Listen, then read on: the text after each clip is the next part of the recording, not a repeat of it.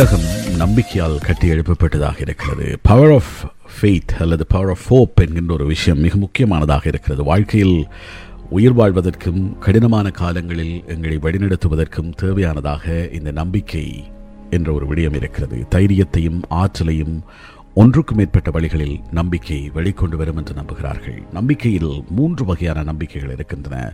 ஒன்று எங்கள் மீதான எங்களின் நம்பிக்கை தன்னம்பிக்கை. உலகத்தின் மீதான நம்பிக்கை அது இயற்கையின் மீதான நம்பிக்கை. எங்களுக்கு நல்லதே நடக்கும் எங்களை நோக்கி நல்லவை நகர்த்தப்படும் என்கின்ற நம்பிக்கை.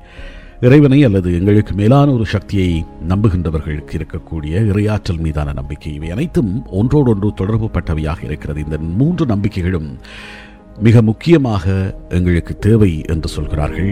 எப்படி ஒரு நல்ல வீட்டை கட்டுவதற்கு அல்லது நல்ல ஒரு கட்டிடத்தை உருவாக்குவதற்கு நல்ல பொருட்கள் தேவையாக இருக்கிறதோ அதுபோன்று நல்ல சிந்தனைகள் நம்பிக்கையான மனிதனை உருவாக்குகின்றன என்று சொல்கிறார்கள். உறுதியான ஒரு கட்டிடம் எழுப்பப்பட வேண்டுமாக இருந்தால் அது எத்தனை மாடிகளை கொண்டதாக இவ்வளவு உயரம் கொண்டதாக இருக்க வேண்டுமாக இருந்தாலும் கூட நல்ல பொருட்கள் அதை உருவாக்கத்திற்கு தேவையாக இருக்கிறது.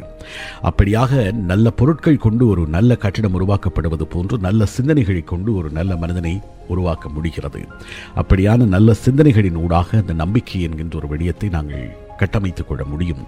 ஒருவர் ஆரோக்கியமாக வாழ்வது அல்லது நோயாளியாக மடிவது என்பது அவர்களுடைய நம்பிக்கையை பொறுத்ததாகவே அமைகிறது. வாழ்க்கையிலே பெரும் நோய்களை எல்லாம் நம்பிக்கையால் வென்று வாழ்கின்ற மனிதர்கள் எங்கள் மத்தியில் இருக்கிறார்கள். அதே போன்று சிறிய நோய்களுக்கும் நம்பிக்கையினம் காரணமாக மரணமடைகின்றவர்களையும் நாங்கள் சந்தித்துக் கொண்டிருக்கிறோம்.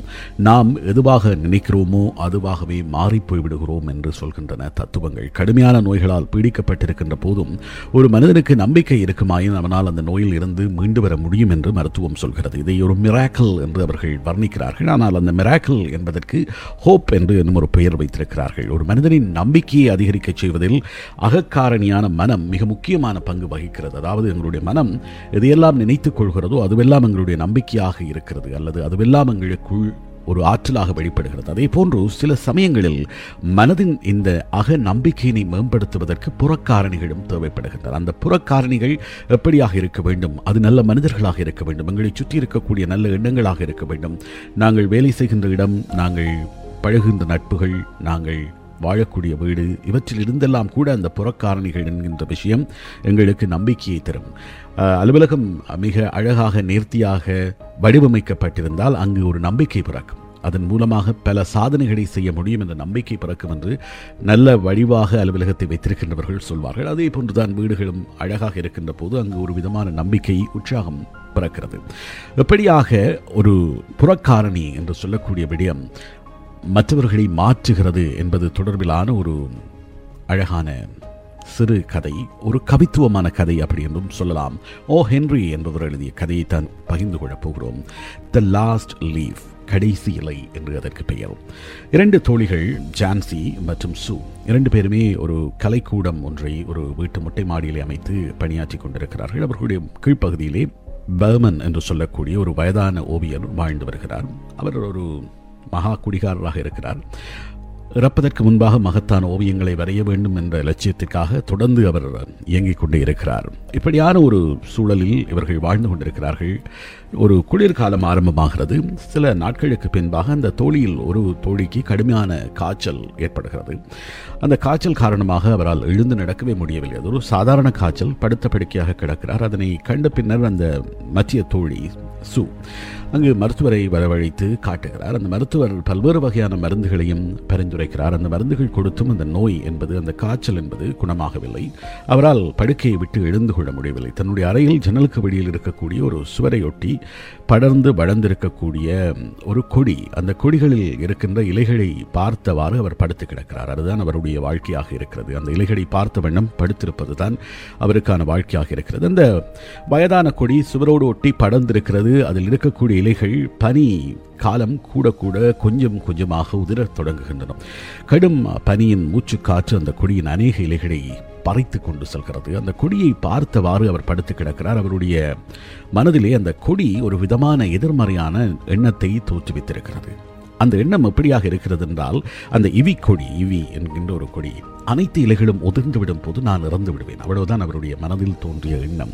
இந்த கொடியில் இருந்து இலைகள் விழுவது போல என்னுடைய நாட்கள் நான் வாழ்வதற்கான நாட்களும் உதிர்ந்து கொண்டிருக்கின்றன. எப்போது அந்த கொடி இலைகளற்றதாக மாறிவிடுகிறதோ அப்போது நான் இறந்து விடுவேன் என்று அவள் நம்பத் தொடங்குகிறாள். அந்த நம்பிக்கை அவளுக்குள் கொஞ்சம் கொஞ்சமாக வேகம் பெறுகிறது. இலைகள் காற்றின் வேகத்தை ஏற்ற வகையிலே உதிர்ந்து கொண்டிருக்கிறது. அந்த இலைகள் உதிர உதிர அவள் வேதனையோடு அவற்றை பார்த்து கொண்டு இருக்கிறாள் ஒரு உயிர் தன்னை ஒரு இறப்பிற்கு தயார்படுத்திக் கொள்வது என்பது உலகிலே மிக மிக வேதனைக்குரிய செயல். அவளை அறியாமலேயே அவள் அதை மேற்கொள்ளுகிறாள். ஒரு ஆத்மா தன்னைத்தானே சாவுக்கு தயார்படுத்திக் கொள்ளக்கூடிய ஒரு மிக வேதனையான செயலை அவள் செய்து கொண்டிருக்கிறாள். உயிர் மீதான பிடிமானம் தளர்ந்து கொண்டிருக்கிறது. உதிர்ந்து விழும் அந்த எளிய இலைகள் போல காற்றில் மிதந்து போக அந்த இளம்பெண் முடிவு செய்து விடுகிறாள். இப்போது இந்த விடயம் ஒரு வகையாக சு என்கின்ற அவளுடைய தோழிக்கு தெரிய வந்து விடுகிறது. எப்படியாவது தன்னுடைய தோழியை காப்பாற்ற வேண்டும் என்று அவள் நம்புகிறாள் விரும்புகிறாள். நம்பிக்கை ஊட்டக்கூடிய செயல்கள் பலவற்றையும் செய்கிறாள். அவளுக்கு பிடித்தமான ஓவியங்களை அவள் முன்பாக அமர்ந்து வரைகிறாள். ஜான்சின் எண்ணம் முழுவதும் அந்த கொடியிலே இருப்பதால் அவளுக்கு அவளை சுற்றி இருக்கக்கூடிய எதுவுமே தெரியவில்லை. எதையுமே அவள் பார்ப்பதற்கு மனம் இடம் கொடுக்கவில்லை. தான் எப்படியும் இறந்து விடுவேன் என்ற நம்பிக்கையோடு அவள் இருக்கிறாள். கடைசி இலை அந்த கொடியிலிருந்து எப்போது பிரிகிறதோ அப்போது தன்னுடைய உயிர் பிரிந்து விடும் என்று அவள் நம்புகிறாள். இப்போது ஜூவுக்கு வேறு மார்க்கம் தெரியவில்லை. வீட்டின் கீழே இருக்கக்கூடிய அந்த ஓவியர் ஃபர்மன் அவருடைய உதவியை நாடுகிறாள்.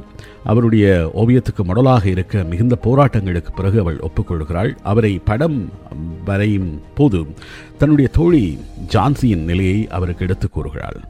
அந்த இரவு கடுமையான காற்றோடும் மழை பெய்கிறது. ஜான்சி அந்த கொடியை பார்த்து கொண்டே இருக்கிறாள். அதில் ஒரே ஒரு இலை இப்போது இருக்கிறது.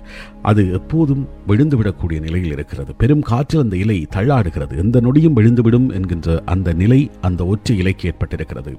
தன்னுடைய உயிர் அந்த இலை உதிர்கின்ற போது பிரிந்துவிடும் என்று நம்பிக்கொண்டிருக்கின்ற ஜான்சி அடுத்த நாள் அந்த இலை இருக்குமா இல்லையா என்ற கனவோடு எண்ணத்தோடும் எதிர்பார்ப்போடும் ஜன்னலை மூடி திரைகளை போட்டுவிட்டு தூங்கச் சென்று விடுகிறாள்.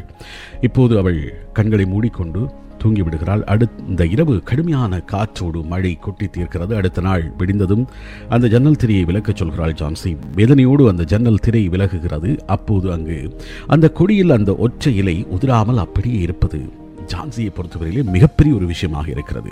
எப்படி அந்த இலை உதிர்ந்துவிடும்? அந்த கடும் காற்றில் கடும் மழையில் அந்த ஒற்றை இலையால் எப்படி தாக்கு பிடிக்க முடியும்? அது உதிர்ந்துவிடும். அது உதிர்கின்ற போது நானும் உதிர்ந்து விடுவேன் என்று நம்பிக்கொண்டிருந்தவள் அந்த கடும் காற்றும் கடும் குளிரும் கடுமையாக கொட்டி தீர்த்த மழையும் அந்த இலையை பிடுங்கிக் கொண்டு செல்லவில்லை என்பதை கண்டுவிடுகிறாள் பார்த்த பின்னர் அவருக்கு மகிழ்ச்சி பிடிவிடவில்லை தன்னுடைய உயிரும் தன்னோடு ஒட்டி கொண்டிருக்கப் போகிறது. தான் தொடர்ந்து வாழப்போகிறேன் என்கின்ற நம்பிக்கை அவளுக்குள் ஏற்படுகிறது.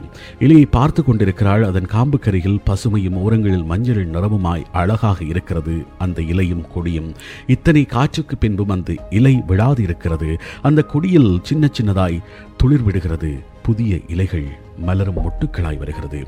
அது மிகப்பெரிய மகிழ்ச்சியை கொடுக்கிறது. தன்னுடைய துன்பமெல்லாம் தீர்ந்து விட்டதாக அவள் நம்புகிறாள். தன்னுடைய உயிர் மீண்டும் வந்து விட்டதாகவும் தன்னுடைய நோய் தீர்ந்துவிடும் என்றும் அவள் நம்புகிறாள்.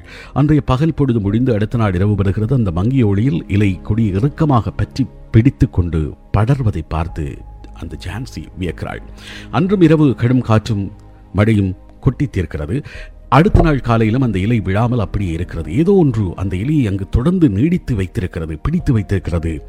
அதற்கு பெயர் நம்பிக்கை. அந்த இலைக்கு அந்த கொடியின் மீது இருந்த நம்பிக்கை அல்லது அந்த இலை மீது அந்த கொடிக்கு இருந்த நம்பிக்கை அப்படியாக தன்னோட உயிர் மீது தனக்கு இருக்கின்ற நம்பிக்கை அந்த உயிரை காப்பாற்றி விடும் என்று ஜான்சி நம்பத் தொடங்குகிறாள். அந்த நம்பிக்கை என்பது அவளை அந்த நோயில் இருந்து குணமாக வைக்கிறது. உயிர் பிழைப்போம் என்று அவள் அப்போது நம்பத் தொடங்குகிறாள்.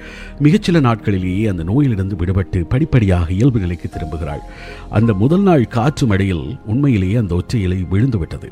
கீழே குடியிருந்த அந்த ஓவியரான ஃபெர்மன் அந்த கொடி படர்ந்திருக்கின்ற சுவரில் ஒரு இலையை வரைந்திருக்கிறார். ஜான்சி அந்த ஜன்னல் வழியாக பார்க்கின்ற போது அந்த கிளையில் அந்த இலை ஒட்டியிருப்பது போல இயல்பாக தத்ரூபமாக அந்த ஓவியர் வரைந்து விட்டிருக்கிறார். அதனால் தான் அவள் பார்க்கின்ற போதெல்லாம் அவளுக்கு அந்த இலை என்பது உதிர்ந்து விடாமல் இருப்பது போன்ற ஒரு தோற்றம் தந்திருக்கிறது. அந்த வழி தோற்றம் அவளுக்கு நம்பிக்கை ஏற்படுத்தி இருக்கிறது அந்த இலை பார்ப்பதற்கு உண்மை போலவே இருந்த காரணத்தால் ஜான்சி அதனை இவிக் கொடியின் கடைசி இலை என்றே நம்புகிறாள். அந்த நம்பிக்கை அந்த இலை எப்படி கொடியிலிருந்து விடுபடாமல் பற்றி பிடித்திருக்கிறதோ அது போல தன்னுடைய உயிர் தன்னுடைய உடலில் இருந்து பிரிந்து செல்லாமல் பற்றி பிடித்திருக்கிறது. தன்னால் இந்த நோயிலிருந்து குணமாக முடியும் என்ற நம்பிக்கையை அந்த ஒற்றை இலை தந்திருந்தது. உண்மையில் அப்படி அந்த இலை வரையப்படாமல் அந்த இலை உதிர்ந்து போயிருந்தால் அல்லது உதிர்ந்து போன இலையை அவள் கண்டிருந்தால் அந்த நம்பிக்கை இனமே அவளை கொன்றிருக்கும். எல்லோரிடமும் அன்பையும் நன்றியையும் நாங்கள் பகிர்ந்து கொள்ள வேண்டும். அதுதான் மிக முக்கியமானது. நம்பிக்கையை ஏற்படுத்துவதற்கு நம்பிக்கையை கட்டியெடுப்புவதற்கு மிக முக்கியமானது.